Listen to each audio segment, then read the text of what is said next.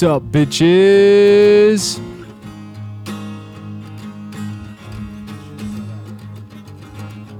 We are here. We are alive. The time of our lives on America Pod 2.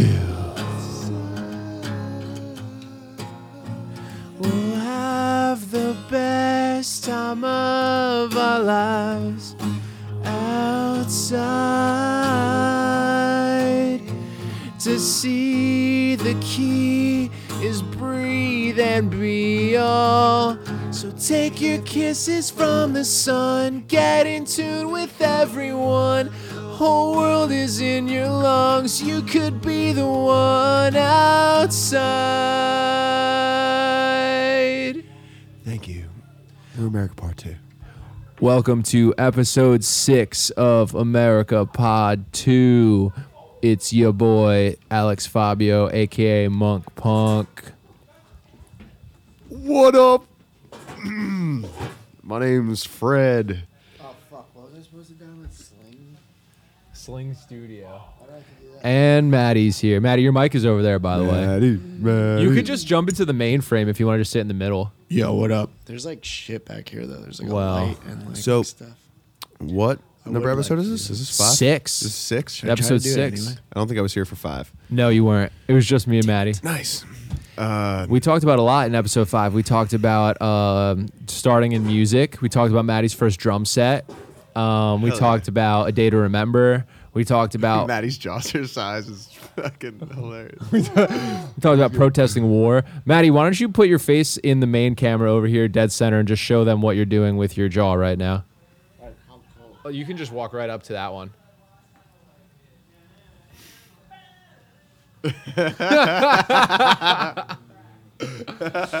Great form. Great form.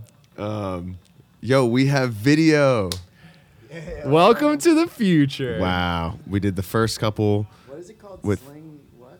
Co- co- I mean, Slingshot Studios. Studio. Sling Studio. Sling Studio. Yeah, we did episodes one through five, no video. Here we are, episode six, video.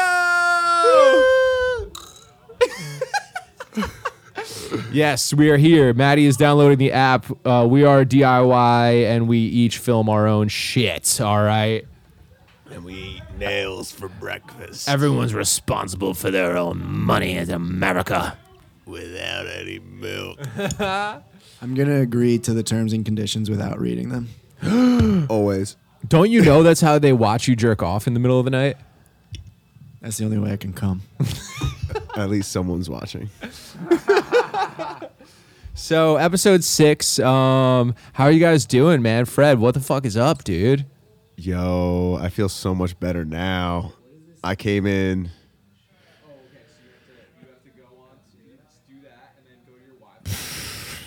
Yep. This, this is how we do it. This is how we do it, folks.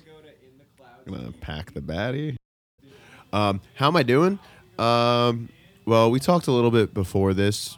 Me and Alex. Uh, Alex has been like setting up the past two days for video and stuff like that, and uh, yeah, I don't know. I was doing like pretty like I don't know, just like rough, just because I worked a shit ton, and um, just trying to get to like the next like points in my life, and I think I'm just like overwhelmed, you know. But Yeah. uh, but I feel good now. I feel present. I'm always feel good when I do band shit.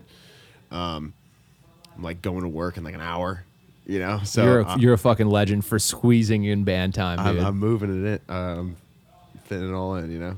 you gotta, you gotta. We were just talking about this too. It's like as you get older, you have more shit that you gotta do, and like squeezing in time with the boys becomes harder. Okay, I'm connected. What do I do now? We're so lucky that we have the foundation that we have, and that when we were younger, all of us, me and Alex together, but even Matty separately, like we all like hit the road so early, and you know we've us with our crew and like you know all of our fam and stuff, we've all just been building this thing. So it's like even if we don't see each other or practice and we only get a couple practices in before like a show or a tour or something, like we're fucking out there on the tour still. Like I think that's so fucking cool. Like, because you have to reshape your mind and how you like view this sort of shit. Like going into dropping this record, my mind was in a different place. I thought we would be more like consistently doing band shit, but like cl- clearly we're all just fucking busy and all just trying to make really big moves. But I think this is a part of like growing up and just like that's okay. You can just leave it there. Um, I just like love how honest some of these hardcore bands are, and I just want to say thank you, Title Fight. Thank you, King Nine. Just thank you, just for just showing that like shit doesn't like you don't have to do shit a certain way. I don't know. I feel like for us, we were so used to like releasing singles, building into an album, touring on that, putting out the album, touring on that. You know, that's like a full three to four years right there. And now we just put out this brand new record with just the songs and uh, the Crest video and stuff. And I want to be doing more like inherently, but I think what it is is just like it's just adulthood. Like it's just we are going into this full force and knowing that this piece of music is great and re- it's representing ourselves and that like for next year like these things are going to take time. Like us getting back on the road is going to take some time. Us getting new merch is going to take some time. Getting vinyl is going to take some time you know? We're all do- we're doing it ourselves for people who don't know you know? You know? Get in here Matty Yeah, dude. I mean, like you know, growing up, being in bands, and like being in a band now, as I'm like becoming a man, is like it is like exactly what you said. Like you have to change your perspective on like the thing and like f- kind of figure out how to like cope with like all of it and part of that for me is realizing like it's like you know we've been doing this for like two decades and it's like we've always been really talented and attractive and jacked. No i'm just kidding. No no that's true. Um, but like but um for me like what you were saying about like we put out the record and like we only dropped like one music video and we wanted to drop like three music videos and like blah blah blah and it's like yeah i mean you can do all that shit and that's fine but also like if you can't do all that shit that's also, Also fine. fine. because Yeah, like yeah. chances are none of these music videos are gonna like go viral and like actually do anything I for don't. us. That's that's the one place where I disagree with you. Okay, well, maybe like- not like it's- now. It's, it's- not. It's not right now in the moment. But what I realized like it's was not- possible well, dude, a Superheaven song went viral like ten years after it came out. right You know what I mean? Like, there's no way to gauge that. All we can do is just do our thing. but that And- almost that almost makes more sense to me Yeah, you know yeah, what i mean for sure. like because the same thing happened with Pinegrove too Yeah, like that Pinegrove song was hella old that, but also went super viral I've come to the point where I don't. and that was a different Matty, person. I like don't care anymore. To like like like those like I just want to have authentic fans and make authentic music and Yes. I'm I'm not worried about what other people think anymore. Yeah. Like but I don't know if we ever inherently were. I'm not saying that we were or you are or anything. Like I don't think you are either. I think like just as like a human being, like we tend to be like oh, we should do this because it will gain more things, which just is just makes sense, right? Yeah. Uh, but with this whole release of the album, like this is good. Like I had a full like coming to, like a coming to moment that was like, oh, baby and outside, like those music videos are gonna come out for next year, for next summer to support our tours and shit. Like we Yeah. did the work. Now we just got to put them together. Yeah. it's gonna everything everything takes a little bit longer, and it's also a good showing. Like I kind of came down after all this. It was a good showing of, of, uh, like shooting for the stars, and like landing on the moon with Yeah. crest. Like the crest video is beautiful. Thank you, Morgan and James. You know, so that was my little add to that. But go on, you were on a little rant. I yeah i was i was saying like um like I'll, i i like freak out about shit like that because i'm i get like manic and I'm like we have to take over the world. We have to like fucking do every like we have to be on a hundred and eleven percent all the time, you know? And then like it burns you out and then you you like remember like none of like nothing matters. But like everything matters. But it's like just keep going. Like just keep doing this stuff. Don't kill yourself. Enjoy your life. Live with your friends. Have a good time. love your family. Yeah. You know, this shit really doesn't like life doesn't last forever. So it's, Yeah. in the grand scheme of things, it's like okay, like I'll do what I have to do to fucking post on TikTok. Right? yeah, Yeah, like- exactly. like whatever. But like the real shit is like playing with bands that we respect and like fuck with and then like becoming friends with those people and like making connections in like a real way and like connecting with fans obviously. also too. like creating like- an avenue for fans i feel like something that like we've touched upon is like people don't know what to fucking make of us. Like the people who are trying to categorize Yeah. us don't know what to make of us. They're like oh but like dude, I don't even know what to make of us. and that's fine because i feel like we've created an avenue for that. Like in the context of like i don't think what we're doing is that crazy. It's literally us with guitars. Like and people are like you guys are like like like like it was so funny like uh Billy Corgan was saying that like in the beginning of the Smashing Pumpkins with the first record, people were like, "Dude, they're like a psychedelic," and then like would be like, and then like Beastie Boys or like put the two craziest combinations together, and we get that all the time. It's All the like, time. yeah, you guys are like fucking like Jane's Addiction, Old and 311. and but like things that are like so wildly, like yeah, in the same like alternative scene, but like like what the fuck is Faith No More? You know what I mean? Like. Just a fucking crazy rock band, Dude, we're just playing our take on rock and roll, like all these other Yeah, bands. And like for them, it was totally fine. Like, sure, people thought they were crazy, but for us, it's like, what the fuck is going on here? And the thing is, like, I feel like we're good at like wearing our influences on our sleeve, but not like ripping off people. 100%. Like, like you feel you could sense certain tones, you can sense certain like rhythms and things, and things that like maybe influenced by, but like you definitely feel certain levels of things.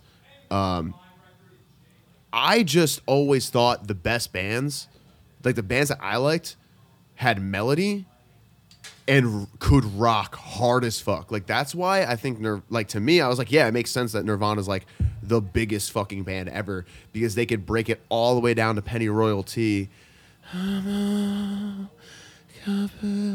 You know, like just so just like what the fuck and then get to like endless nameless and it's literally like the heaviest thing you've ever heard. It's like thunder and hailstorm and shit. Like it's just crazy.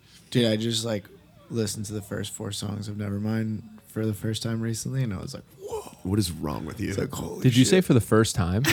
no. I mean, I've definitely done that before. but like in succession? You I never just- had that. I you never think I- had like a Nevermind thing. No, I think, Dude. I, I know. I've, I've Amazing. tried. No, Did you this is listen- amazing. wait, this wait. is amazing. This is a great moment. Have I you didn't listened know to this. the first Yeah. record? What? Have you listened to the, to Bleach? No, You I should listen to that I first. covered um. It's good to School- hear the I covered Yeah. school once in like 2016 with this Yeah. band called Big Butt that I was filling in for Big on Butt. we covered school a few years ago too. I know. Really? Big butt. Wait, no, that's Soul Collective. It's kinda similar to that Soul Collective song, Yeah. Yeah. Um, what the fuck was I gonna say? Yeah, tell, tell me, what did you take from this all? Oh no, I mean like, dude, I've I think I get like overwhelmed by Nirvana, and like I get I get overwhelmed by like all of the bands pretty much that I'm like supposed to like, you know, like I happen to like some of the bands that I'm supposed to like, and then like most of the bands that I'm supposed to like, I'm just like I I. I So uh, why? takes it- time, I missed it, dude. wh- why is that? Is it because they're like such a fucking structure now? You're like, Yeah. How do I even? Yeah, I think there's like this that? like pressure on me to to like it and think that it's like the best thing of all time.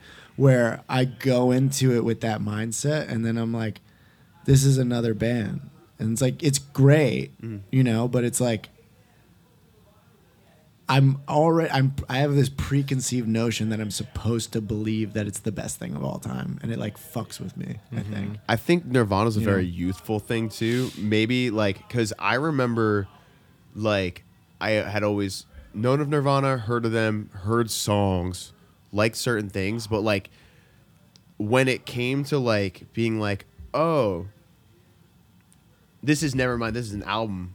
I'm gonna listen to this album front to back because I've never done that. Like, and I think I was like, Yeah. in high school, like it resonated so much with me because there's like a color and like a warmth and like a melancholy that the record like gives off and maybe that's connected to like being innocent and that youthfulness because now when i listen to nevermind i hear something different because now i've listened to nevermind like um, hundreds of times Yeah. hundreds of times i've listened to that record uh, but it did something where I think like it filled the gap for like bands that were like underground, like underneath that, and then they didn't have songs that broke through to the mainstream. And like Nirvana had like five of them on that record that were like Yeah. considered pop hits Yeah. because And, at, dude, at- the at the end of the day, it's a classic rock record. Like other than like a couple like parts, like I mean the lithium uh like part where it's like the bass is crazy. That's like an Entwistle part. That's like the Who. Like I don't know. It's so interesting. Um, but also like it, it helps to have a little bit of context because I think like when I fell in love with it, I fell in love with the live videos too. I was like, that's what I want to be in a band. It's like the whole scope. It was like the evil Beatles to me. yes. They were like the evil Beatles. Like Yeah. the Beatles are fucking sick and can get crazy, but Yeah. like I think the Nirvana wedged on more of the crazier side and could get like calm Poppy. and collected. Yeah. Yeah. Poppy. You know what I mean? I was like 100%. when I was listening to it yesterday, I was like falling in love with Dave Grohl's drum parts. Like he's just amazing. that's a huge part of it. That was that was the secret sauce at the end of the day because Kurt and Chris had been going for so long and Kurt had the songs. Chris was a great person that was like like cuz apparently like Chris was like known as being like a good bassist in town and like no one knew that like Kurt really even like fucked with guitar. They went to like the same like guitar teacher and shit like that. And I guess like when Kurt ended up going to the guitar teacher, he wanted to know more about songwriting and the guitar teacher was like um well, you have to be like interesting and weird because everyone's fucking normal and you want to stick out. So like you have to do crazy shit. That was like kind of what he had said. I'd seen like an interview or so, Mhm, but it but it speaks to like where he was coming from because he was just he would just start with the dissonant note. You know what I mean? He would start with the A sharp instead of the A major. You know what I mean? And then go from there and create A major patterns, E major patterns, shit that like everyone does, but just in different weird keys. And then when you realize that they're all like that, you're just like, oh shit, these are all like the sickest riffs. Put the fucking rhythmic drums. Yeah. Dude, yeah, It's Dave Grohl is just like It's just so in the pocket good. and yeah. just a little bit of taste. yeah. Like, God He's damn. like he like he rocks so hard. I, I, I thought I had to switch it, and then I was like, no, I gotta switch back. you're- yeah, why are you switching This shit. I love that this is the first episode. Um, The video. First video episode, This is like- troubleshooting mid episode. Yeah. Yeah, Anyway. I've been like adjusting my camera like the whole time. I don't even know what. This Yeah, because we angle have is. this setting on that like is supposed to like track your voice Yeah, I to like the that. phone. So while you're talking, you're the focal point. No, that's but great. ultimately, what I'm probably gonna have to end up doing is because it's the the phones are picking up all of us talking. So like, and they're the ones who are dictating which camera is facing the person when they're talking. So like, I'm probably gonna end up having to do most of it manually anyway, and like Matty Cam, Freddie Cam, I Alex think it's Cam. kind of cool though. That's like hilarious. It is. because look, Yeah, no, it just it's popped sick. up and it came to me, but then it went back to you. and- Right. I think it's it's bouncing. ninety percent there. Dude, I Anyway. think I think it was picking me up because I was breathing into the mic for a second. the mics aren't aren't what's going to trigger that. It's the cameras, the phones are going to trigger the ca- the camera. so it's like movement. No, no, it's audio in the camera. Ah, You see?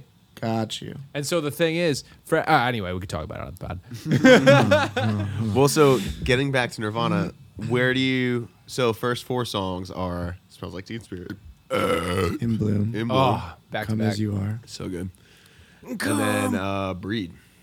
Yeah. Right? Oh, Yeah, What do you think? dude, so good, Yeah. insane. Like, yeah, And the the I first mean, I already knew all of those songs. Yeah. Like uh, separately, I like didn't realize that like that was the track listing of the. what an album, right? so do you crazy. feel like you're hearing it for like what it is for the first time almost a little bit? I think so. Yeah. That's cool. Mm-hmm. Yeah, that's a cool moment. I I think like everyone that's a that's kind of like the thing like Nirvana had this very like cultural moving thing. Like they even said like I think like Dave Grohl and like Chris were like talking they were like like how Billie Eilish was like a cultural gothic thing. And like all these teen kids just were wearing so much Billie Eilish merch. It was just all XL. It like became like a fashion thing too. Like they were like, dude, that was like pretty similar to like how Nirvana was. Like yeah, he said that. I remember yeah. that. And now I feel more and more like Turnstile is like becoming closer to that because when it was all happening at first, like when you look at the scale of how it is, it's obviously a different scale. Mm. Like Turnstile is not as big as Nirvana Yeah. was and is, but the sort of cultural impact that they had Yeah. on just like everything. Yeah, being that Hanging they're out, coming yeah. from the scene like that, I think has that. And like impact. every like cool crossing famous over. person is like it's like Turnstile's my favorite band. Yeah. It's just like Demi Demi Lovato taking a picture with them. It's hilarious. Yeah, exactly. Whereas like Billie Eilish, like Demi took a Totally different with story. Dude, yeah, there's so many funny Turnstile pictures out there. There's the one with Demi Lovato is was just hilarious because that was at the time when like the record was just kind of coming out. It like came out in August and then it hit fall and the movement was still happening. And every like I was just like everyone was just like, yo, what the fuck? And then like when when they were playing beer pong with Post Malone, I think like Doja Cat or something That's crazy. And they're just like hanging out. They're all just hanging out playing beer pong and Post Malone, right? That was like the end. And then and then there was a picture of Turnstile with Demi Lovato, and it was on her Instagram saying, "My favorite band," literally verbatim. That's sick. It's crazy, dude. wild. Crazy. A literal side project that had no merch at the Brick VFW. and when we saw them at the Brick VFW 2013, they were one of the sickest bands ever They in that great. moment, right? Yeah, like just so being good. like, yeah, this is fucking awesome. Mm-hmm. Like the and they were one one band on like a seven band bill. yeah, and every band was awesome. It was a great show. Every band was awesome. It was Blind Justice, fucking, which is Body, Mike Body, who is the guitarist for Regulate and No Pressure with Parker Cannon and shit like that. Uh, fucking the Mongoloids, Mm-hmm. fucking awesome. Dude, is No Pressure and Regulate the same band? Because No. isn't the drummer of No Pressure also the drummer of Regulate? yeah, Pretty sure. yeah. Yeah. yeah, I'm They're all pretty like sure. friends, but um, and so that Long the, the, Island. the bassist for No Long Pressure. Wait, do you remember uh, what was the local band? Um, Harry's old band. No, no, no, no, no, no, no, no. Uh, that we used to play with when we were like twelve, like the Lights or something. Oh, Uh, Holy shit. wait, why are you why are you bringing this up? Who is it? What's the because connection? I'm pretty sure the bassist of No Pressure is the dude from one of the Oh, the like- like the Marlboro- Stars or something Like like the stars, that? like the stars. Mhm. Remember like the stars? You don't remember like the stars? Matty was too popping back in the day. Like this, but I felt like like the stars, like at least from our perspective, like the stars were up there too. A It was like hundred racing percent. kites, like the stars, Solfege Radio. Yeah, yeah, yeah. Do you remember racing Ki- uh, racing kites? No. Wow. Dude, Matty was too cool for Dude, school. Dude. different Matty was in a sick band when he was in eighth grade. We talked Like, about this in the last one. Like, sick band. like he was, he was like, I thought Matty was so fucking cool because we were both 13, but he Matty was playing like cool. real shows. yeah, Yeah. We were playing with like the Dangerous Summer and shit. dude, it was when they were, crazy. like, putting out fucking Reach for the Sun. Matty, when That's when I walked into the ridiculous. Marlboro Rec Center and I found out that Solfege Radio broke up, I was like, sad. I was just like, why? I was like, what? And Alex was like, yo, don't worry, like, or like you had said something. What did I say? I don't, know. remember this at all. Or maybe this was like later, maybe maybe a couple months later, because you had heard through the grapevine that another band was starting or something. oh, I knew the T. Yeah, Alex knew the T, yo. I was Alex deep knew in the scene. dude. Because from Nate Moles. Probably, But Nate Moles was like out of reach at that point. He was like granddaddy Nate Moles, Jersey Show's Nate He's out of touch, bro. Like we were like we were like straight toddlers, bro. Mark Norman shot. yeah, literally toddlers. Like, how did we? The even- only in we could have possibly had would have been Scooter through Joey. True. it probably was Scooter. Probably was. Yeah, Because Scooter was like 17, 18 Yeah. at the time. Like he was a youngin. Scooter was like a peer to us, but he was working. Kind of, yeah. Yeah. Did I already tell this? A little bit older, yeah. On, Yeah, yeah, yeah. on the pod when Solfege Radio played with uh, the Dangerous Summer at the Trocadero balcony, and it was a Wednesday night. I I was in, I think I was in eighth grade, pretty sure. I'm almost positive I was in eighth grade, and it was the this was like the third time that Solfege Radio played with the Dangerous Summer, and I didn't I couldn't give less of a fuck Wow. like didn't care at all. I like checked out their EP at the time, which was the one with like Permanent Rain and Of Confidence. Literally the best. I, don't, I forget what the EP is called. well, like with the bird with like the human. Yeah, Alex shit. Gaskarth was on one of those songs, wasn't he? Yeah, On the Permanent Of- Rain. No, on I think he was, wasn't he on Of Confidence, the last song. It could be. Maybe I don't know. This was before like rock bands put like featuring on their songs because they're stupid and didn't want anybody to know that a famous person was on their fucking song. You idiot.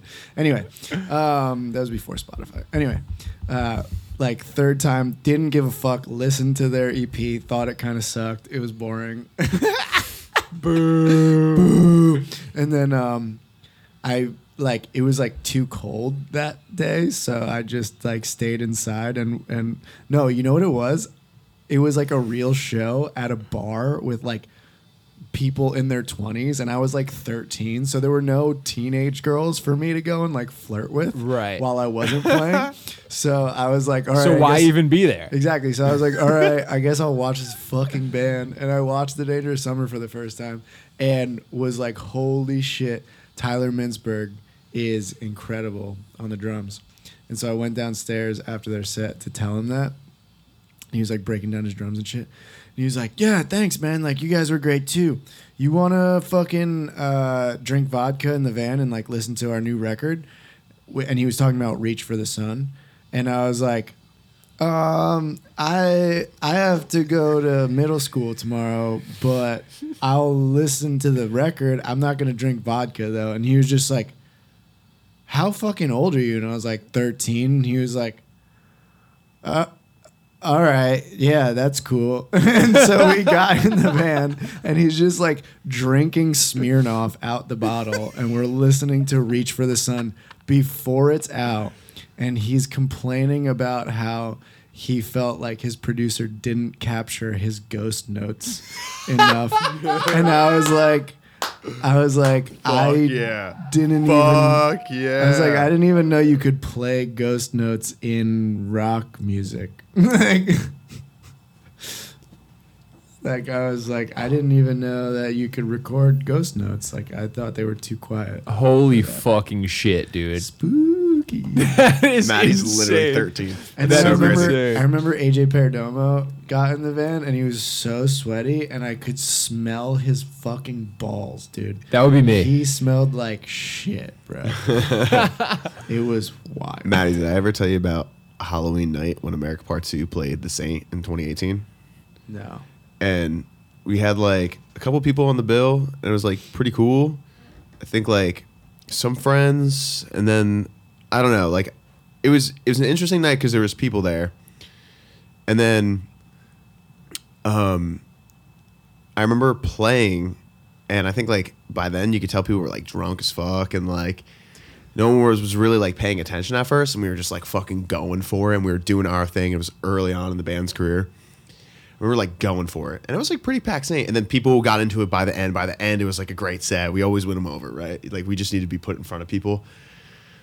I get off stage and I put my bass down, right, and then I come back up to like turn off the amp, and there's just a picture, like a full like, what would be like a like a professional head headshot, but instead it's of a band, like it's of someone in the band, right? And it's a full body shot of Jerry Only from the Misfits, and it was signed by him, like freshly signed. Like it looked like he just signed it like with a sharpie, and I was like, "What the fuck?" And uh, I was like, "Did it fall off the wall? Like the Saint has shit there?" And then like I went up to the owner, and I was like, "Huh? Like, did you put this on here? Like."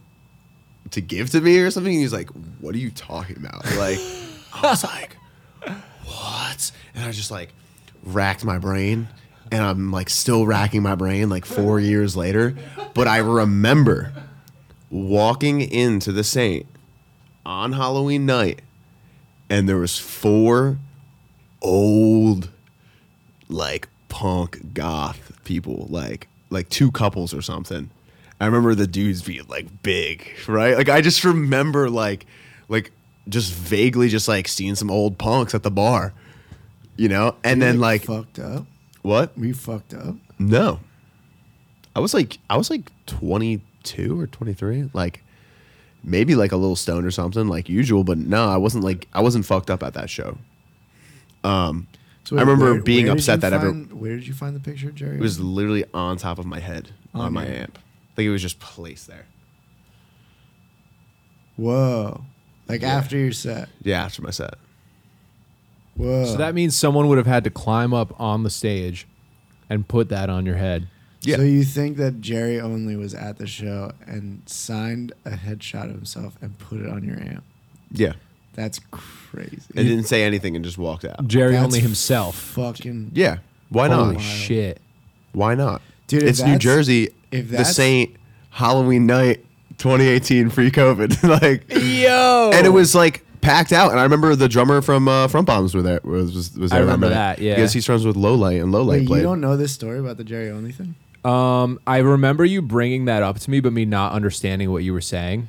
Now that you've you're telling the story again, I remember you being like, "Dude, there's a portrait of like Jerry Only." I didn't even know who Jerry Only was, and, and like, I, and it was like on your head, and I was like, "Okay," like I had no idea what the fuck you were like talking about. I think I think he saw like a, I think he saw like a young I think I was ass dressed band. as a bear. I think he saw a young ass band doing their fucking thing hard as fuck. We killed it. And and for our age, we fucking killed it. I mean, like, there's been moments where we're like, you know, we were going wild in certain aspects. You know, we're probably better off not doing certain things. But Dude, you know, we learned. We learned. yeah, we were. learned. We did a lot of crazy stage shit, especially in the beginning. Like we learned a lot yeah. as far as live performance with this band.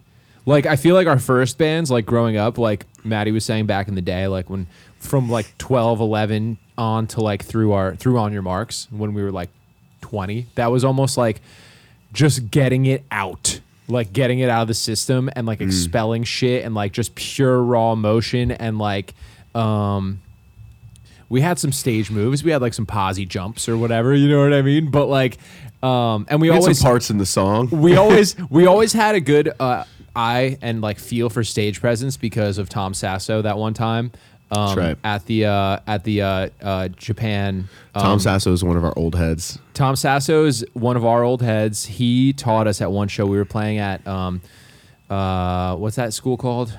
Well, he, well, actually, what happened was he came out to the Saint with a couple other youth group leaders, Mm-hmm. and some people from the youth group came out. And On Your Marks played. I think John Baisley was still in the band, like it was early or something. Mm-hmm.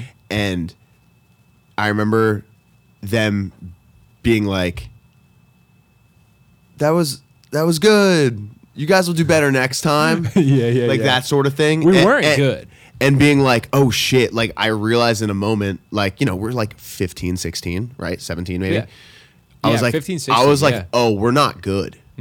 Like I realized that in that moment. Like 'cause when you're a young kid, you're doing your shit with your friends and like it is so innocent that it, you know. You're at least having fun, and to you that's yes, good. and we weren't moving. And I remember Tom Sasso said, he was like, yo, just move around more on stage. Like people are going to move if you move. See, I remember this a little bit differently because I do feel like that may have happened. Like, Sure, sure. But I, I distinctly remember playing. Um, it was like a tsunami relief show. yeah, that was fu- that was in the like follow-up show. That was the one that okay was after that. Okay, because at this show he said that to me.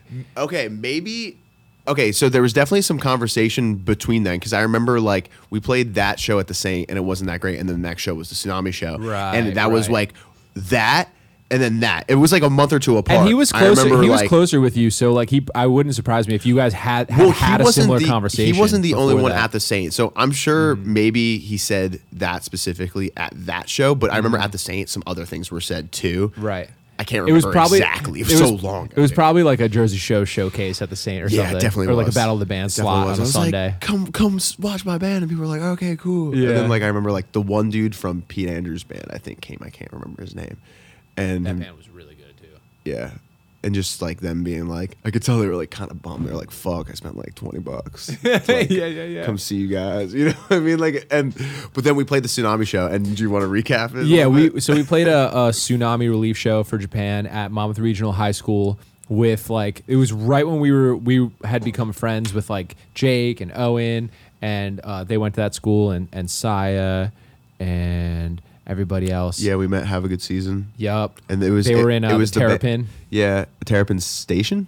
Oh no, was it just I think it was Terrapin? just Terrapin. Yeah, Terrapin. And then and so like so we ended up playing. and We like headlined because we actually were like playing And understanding shows. fractions. Remember understanding fractions? Yeah, yeah, yeah. Absolutely. So like we we ended up headlining the show because we were like uh, actually doing stuff around the scene. So like people had heard about us and like they were like, yeah, you guys will play last. We'll headline. We're like, awesome. Remember the Dad Rock cover band? Yes. Oh, actually, technically they headlined, right? They played after think us. so, yeah. Or no? Did they play before us for like an hour? I forgot. I don't know, but they played for like an hour. It was crazy. Yeah, yeah. Like they thought they were playing the Coliseum. Yeah, and the one guy was like running the the show. Yeah. at the school. Yeah. he was like helping running it. It was adorable. Yeah, um, we're like, oh fuck these dudes. and like and like the students were like we don't want to hear dad rock. Like we want like like it was this was like 2011 or 12 or something like we wanted to hear some fuck shit you know what i mean? So like we're all in high school and we go up and we fucking had an intro to black and yellow by fucking uh Wiz Khalifa fucking yellow, and we had like a yellow. breakdown that we were gonna do to it. It Yeah. was super hot, but like Jake like pressed the button, the play button too early, so the curtain was still closed. So all of a sudden you hear it happening, and then like the curtain opens, and we're like. No, do it again. Do it again. So he, he fucking starts it over, and we hit the breakdown, and it was sick. Um, It was sick. It was we sick. should have just no. That was a good one because I remember after that being like, damn, we probably should have just like went into the next song. Yes and But- no, because I typically But that's like when you're young, and you're like, we should do this on stage, you know? right, Like, right. You wanted something to go a certain But the way. breakdown was sick. But also, like, as I've gotten older too, like, I don't Good. like. I do. I am a believer that you probably should never stop the show. But I, at the same time, like, it's your show. If you want to stop the show, stop the show. But Hell like, if people are dying in the crowd, don't stop the show. Keep just keep playing. That was a joke. I'm glad that was off fucking mic. Um, no, but um, uh, I remember like when we were right when we were gonna go on. Like, it- I remember like we wanted to really like do well at this show. wanted to make an impact. We wanted to make an impact. it was all kids there. from a new school. We were like not from that school, so we were about to go on, and Tom Sasso like took us aside. This is how I remember it. Yeah, He yeah, I like took us right. Aside and was you're like, "Guys, the crowd's only gonna go as hard as you go." Yeah. and it was like and we went on stage freddie had a wireless cable bro he was in the crowd song one we were going oh, great like Dude. fuck what it sounded like we went insane We were like- and the crowd loved it Dude, like because we looked up to Tom Sasso. We still look up to Tom Sasso. Dude's the man. Still don't He know who literally Tom was just Sasso like, is. just like, I know who Will Sasso is. Who the fuck is just Tom Sasso? you know, uh, he would. He's like our OG punk head. Like he just went to a shit ton of like local shows forever and mosh super hard, dude. So he's like Olympic. OG and- no, dude, dude. Matty, He's OG as fuck. Matty, Olympic level mosher. And he was- he was a youth not even group fucking leader. kidding. He was a youth He group was my leader back youth in the group day. leader, dude. Was Me- that me- like in like church? Yeah, my Christian church.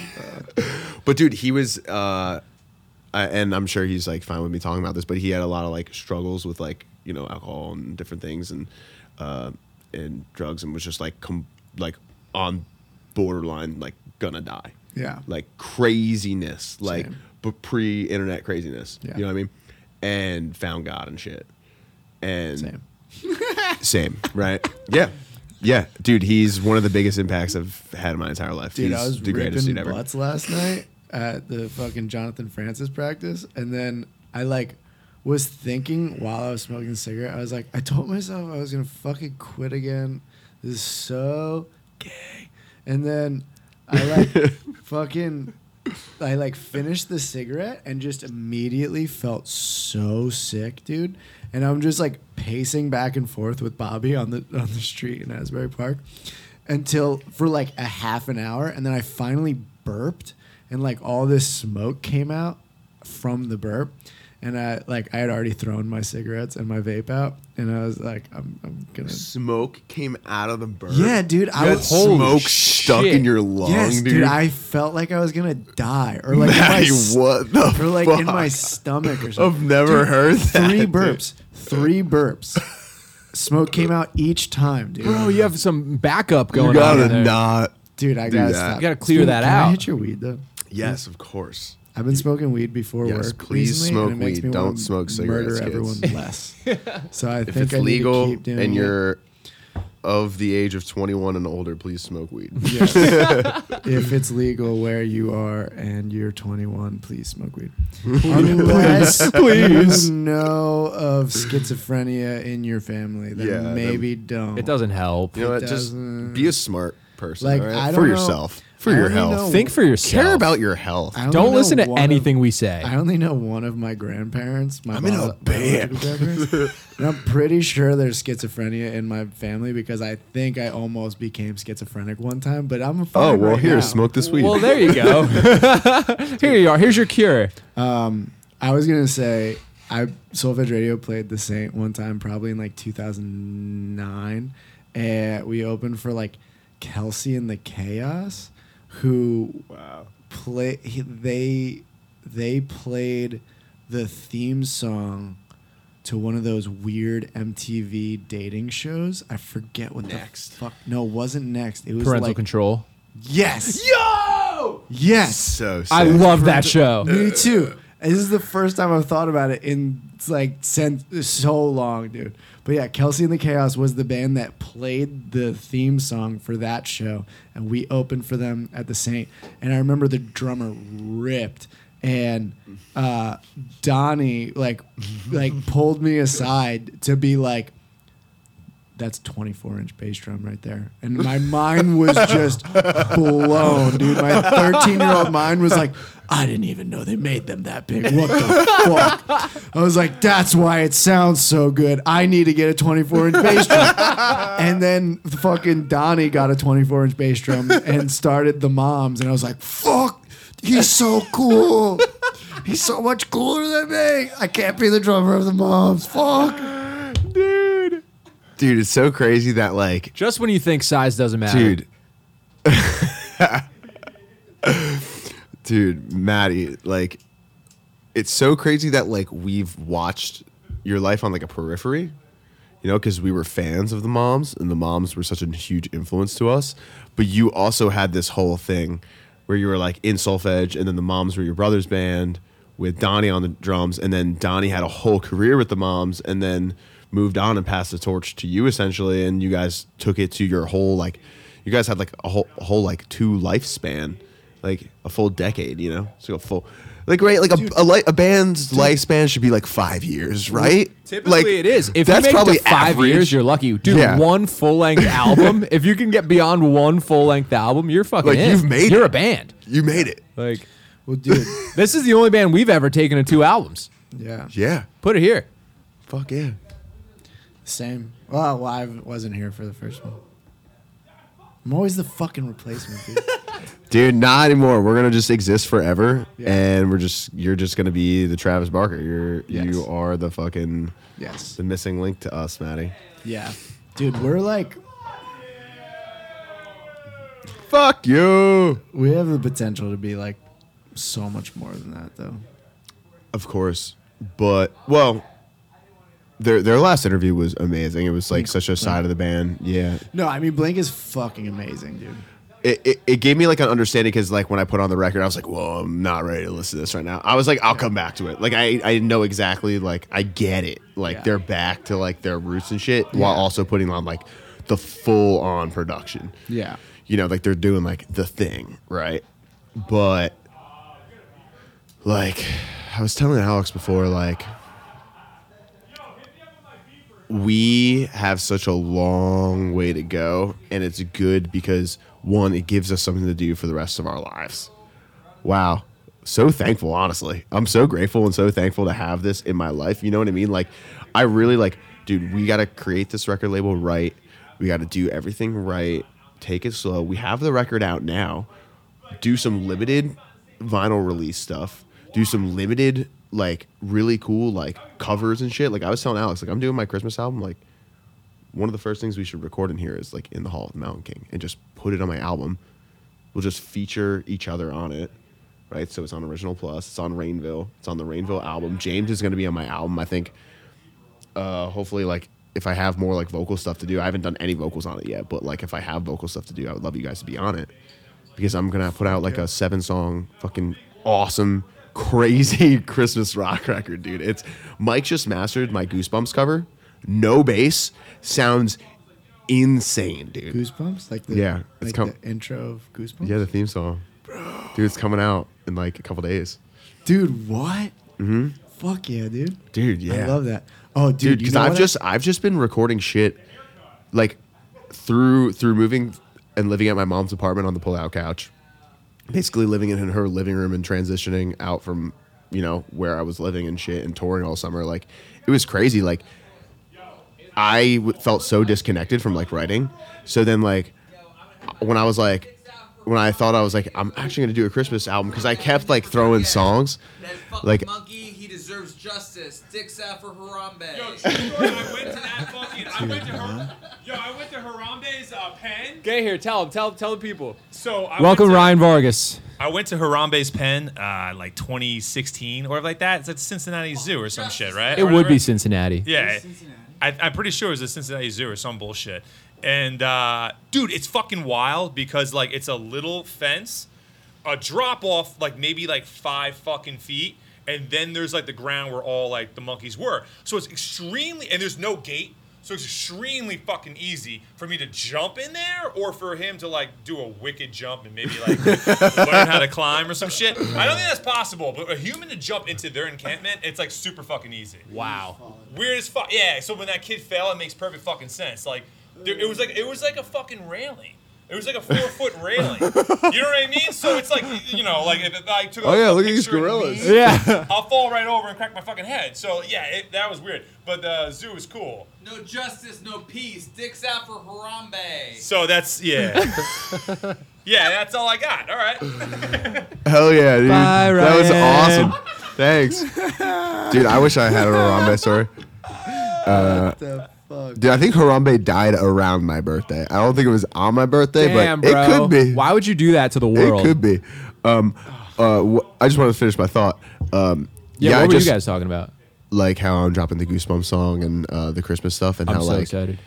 basically it, it branched off of like how we just got to do like some dope shit just to like support the album and just like before I forget. just have an awesome time with this. Like, there's no rush. Like, Yeah. it's way cooler to be present with all this shit. Like, doing this podcast is so fucking cool. Like, I feel so present, like, in the setting, and like, I can't wait to drop some of these soon. And just like we were saying, like, even for the ones we don't have video for, let's just set up like a camera and slow mo it and like practice or something, and just throw it and just like have the podcast going with us, like, just doing our thing. in Yeah, some background video. You know? But yeah, bro, But- I, I feel like we're almost like going back to our our our basis, our heart, our OG of where this all started, of like being in a band and being creative like that, you know? We never had money back then. At, you know, I feel like I don't have money now. Yeah. somewhere in between there was like a leeway. It's like, oh, I'll throw a couple hundred bucks at this, a couple hundred bucks Right. at that, you know. But now it's like it's like it's crazy now, you Yeah. know. So it's uh, We're Yeah. independent as fuck. fuck. So like it's it's like I feel like there was probably a period where like we were young adults just starting to work jobs and like less responsibilities and lived at home, so there wasn't much that we had to pay out. Now that we're like 20 are we all 28 right now? Yeah. Yeah. No, I'm 27. You're 27 Oh, still, right. yeah. I was like, I looked around it. and then thought about myself. I was like asking you. Uh no, but Yo, uh, no, no, it's crazy. I feel like I'm 28. Like I've been living. What does that feel like? I feel like I just don't want to be 27. Why? It's like weird. Because you're gonna die, or No, I'm not gonna die. First off, fuck that shit. if he dies, everyone, it's now my fault. Yeah, I've would officially be. jinxed him. Yeah. Uh, but nah, I don't fucking believe in that shit. We're all gonna die, bro. Even though every single one of my favorite artists is in the 27 club. I'm fucking over that shit though, because like No, for real. That's that's the whole thing. it thing. teaches the wrong fucking thing. It teaches the wrong fucking thing. Yep. Like it's all. f- I I honestly am like pissed off at like the the um uh ha- like the public image of romanticization. the romanticiz romanticiz romanticization? Yeah romanticization. Ro- so. Ro- Romantic, romantic, Eh, right? Ro- the ro- Romanticism. the romanticism. Let's stick with that. Of like the rock and roll die young fuck that shit. You know like Yeah. it's fucking bullshit and they just use that to push more records. It's all just industry sales and i don't fuck with that because these are real people's fucking lives and like they've used these people and keep in mind that back when that was happening more um, these are artists whose whole discographies were owned by labels. So like nothing else really mattered. It was just that if they could see that return on those records, then they would make money. Period. Yeah. So like um, the more story there is, the more drama there is, the more records they would sell. And so like if someone had this beautiful tragic art of like fucking suicide, it was I mean, they would milk that forever, just as they continue to do. Yeah, it's happened. I mean, they made many it cool. They gave it a term, the 27 Club. Yeah. It's exclusive. But- Fuck you. But isn't that crazy? Because that, Fuck you. That branches all the way back to Robert Johnson because he was the first one, right? And Yeah. they, they use his his is like the ultimate ethos. It's Right. like he sold his soul to the devil to write this amazing music that was so anti or like uh so uh what is it fucking counterculture to religion at the time. You know? Yeah. So like everyone was like fuck this, but then there was like all this like this whole level of like music scholarship that like saw what it was, you know, really for what it was. Like this person coming from absolutely nothing, coming from slavery. Like his father was a slave, you know. So, um, and all the pain that he went through with like his like wife and child dying, right. and then they like mold that into a thing. And ultimately, he was poisoned.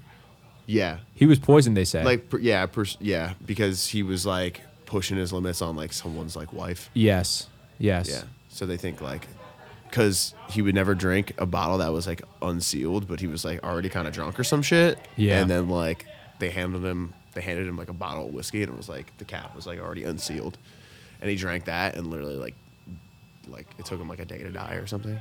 Painful. It's like poisoned him. Crazy. Robert, Robert Johnson. Johnson. All right, c- learn your history and then come back and we'll talk about it. no, just kidding. Um, but he's like, He's one of my favorite artists. he's ever. one of the greatest blues artists. he only of all has time. like like 30 songs or something and uh, it was all yeah it was all recorded in 1936 and 37 dude fucking You've seen photos and But- stuff, and I'm sure you've. but heard it's a like the couple root songs. of like there's so much root They of say rock and they roll. say that that was like the impetus of what was to become rock and roll because he played fast too. He was like, you know, he picked it up. He played his guitar a lot like a piano. It was very cool. and he had a lot of different styles if you listen to the like there's some music that you really have to listen to for a long time to see all the every single space every single second of it is so intentional and so important like someone could listen to cigarettes after sex and be like oh this all sounds the same but if you listen to it like intentionally and you listen to it you hear how different every song is, and that's how Robert Johnson is. If you put Robert Johnson on, it's like, oh, this is just old blues music in the background. But when you listen to it, mm-hmm. it's the greatest music that's ever been created on the face of this planet. Some And- of it. Well, sometimes too, It's for insane. artists of different generations, you have to kind of try to put yourself in that mindset of like what time, what things were like in that time to try to grasp the context of like why those sounds are meaning what they mean and like why those sounds are being made. Um, and uh, it can help you get some context on like older artists like that, you know. Let's use him as an example. Like he has the song "Love in Vain." That song has been literally ripped off a million times. "Love in Vain." Um, I went down to the station uh, with a suitcase in my hand. Right? It's about like bringing his like wife down to the station because she was going to her family's to go give give birth, right?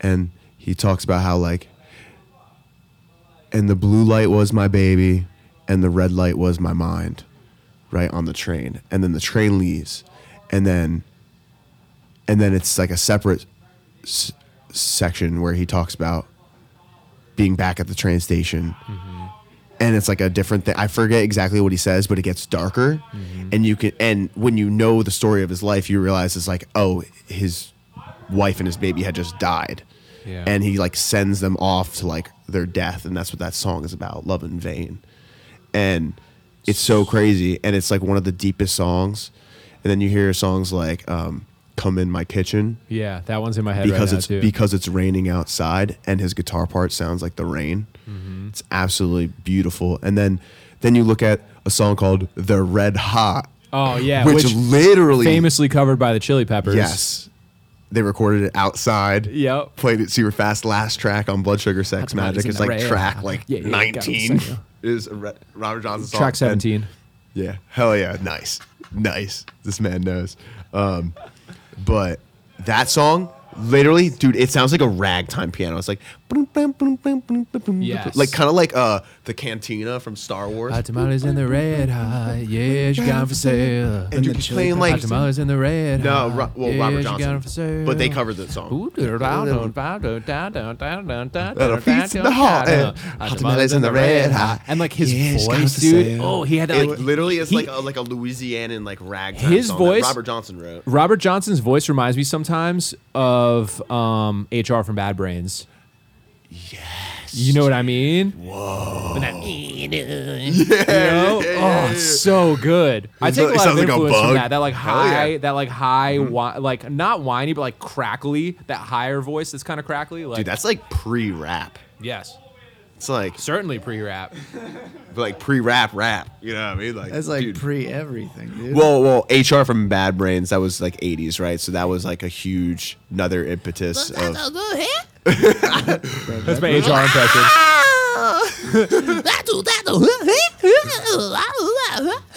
This man would just like leap and just be like nine feet in the air. And then he'd be like, "What's up?" Da, da, da, da." He's the fucking best. My favorite was when he would get like the, when he would be like screaming and he'd be like, um, and he gets like he gets like in the like Yeah, the front of his face gets a little bit heavier. Also, Dude, I was thinking, by the way, I remember you telling me about how um, he Iggy, just walked out. I'm done with this. I remember you telling me how Educate. I remember you telling me how um, uh, Iggy Pop um, had recorded some of his vocals through the PA and mic'd up the PA speaker. So I would love to try that. Dude, do you know what record that is? It's, it's Funhouse. Oh, okay. It's the second one. Cool. Because the first one, like, dude, when they started their band, they didn't know how to play instruments. Mm-hmm. Like rock and roll was just like a thing. They didn't know how to play instruments, so rock and roll was like just a thing. And then they ended up like hooking up with the two brothers, the one that like basically learn how to play the drums with the band, Wild. the guitarist Ron, Ron Asheton, and fucking Scott Asheton, right? And and then Iggy, and dude, they were like putting blenders on stage and like vacuums and like miking them up and doing crazy experimental shit. and insane. apparently, in Kim Gordon's document in her book, she talks about how when she went to college in Ann Arbor, Michigan, uh, she was in this band that was like a, like a 14 piece band or some shit, and they were like a super experimental band like that. And apparently, members of the Stooges were like in the crowd. Yes, I remember And- reading that because I think you lent me that book at one point. Yes. It's fucking awesome, dude. So Kim Gordon's the fucking goat. Seriously, If Iggy Pop's the godfather, she's the godmother. man. Of punk. Goat. Anyways, uh, the first record is like is the Stooges like finding themselves as like a band. You can you could tell like they were doing the shit, and Yeah. dude, they had fucking some crazy songs on there. Hell Um, yeah. awesome songs. It's fucking awesome. But I find like that one's like, it's like a what the fuck. You know what I mean? Like what the fuck. This is like also very like innocent. Like I feel like the Velvet Underground a bunch in there. Mm-hmm. Like you feel like they're trying things and being very simple with it. Yeah. Um, and then Funhouse is like them as like the badass band as you know them. Like they went Mm-hmm. to L.A. and recorded it like in like a fucking like like a regular studio. Mm-hmm. Like did the real thing. We're talking about the Stooges right now, Iggy and the Stooges. Mm-hmm. Um, and Alex was saying that he liked. I I told him once that when they were recording the second record, they were recording it live, and Iggy was going through the mic, right? But it just wasn't sounding good through the board. So they hooked up their PA system in the studio and then mic'd up the PA system, and it got like like a fucking like a concert arena feel to it. Yeah, I was like, I would love to try that. See and, what that sounds and that like. record is like like one of my favorite records ever. Like it's such a cohesive Mm-hmm. sound. They do some crazy shit. Like at the end, they have like this crazy saxophone solo. Um, Great record. and then like raw power is a whole nother thing because basically, literally, wow, the bassist literally died, and the band ended because they imploded and had no money and they were all strung out. So they literally died. like literally, they the member died and they went home, and then Iggy was like just bouncing around and shit. And before he ended up doing like the whole thing, I think with like David Bowie, I guess he was like out there Yeah. uh, to record what was to be Raw Power and ended up bringing the band back together by like 72, 73. Right. But it was like a whole like year or two where like he was out in like the UK. Yeah. Right. Mhm. And then David Bowie like mixed and like produced that. Mm-hmm. But that's like, they say that that record's like cursed or some shit because of the master on it. Because it's thin as paper and there's no bass and there's no drums. It's just screaming, ear piercing Link Wray guitar. like it literally sounds like a 1958 record, just the Stooges pushed in.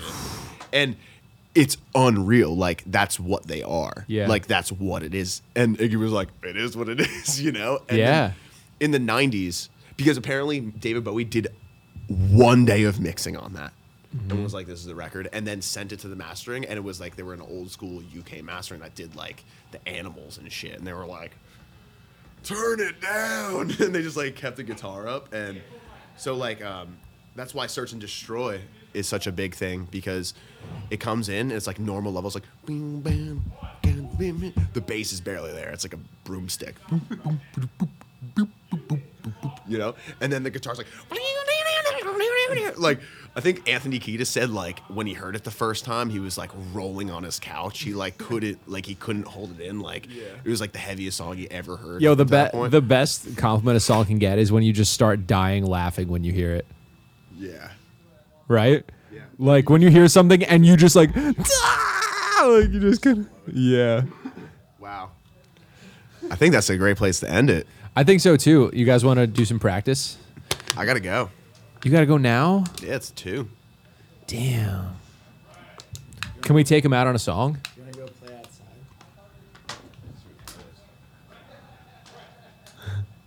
I really have to go. Damn, I miss you already. No. But tomorrow, tomorrow, can we focus just on jamming? Yeah. And like, if we have time, we can do something else. Yeah. Um, do you have to go at two tomorrow as well? Yeah. Okay, cool. Yeah, let's get in and jam. I'm glad we got this set up the way we did. I don't usually work tomorrow, but they needed me. All good. I'll take it. Um, all right, cool. This has been episode six, motherfuckers. America Pod 2. We love you. Woo! Rock and roll. Peace. Peace.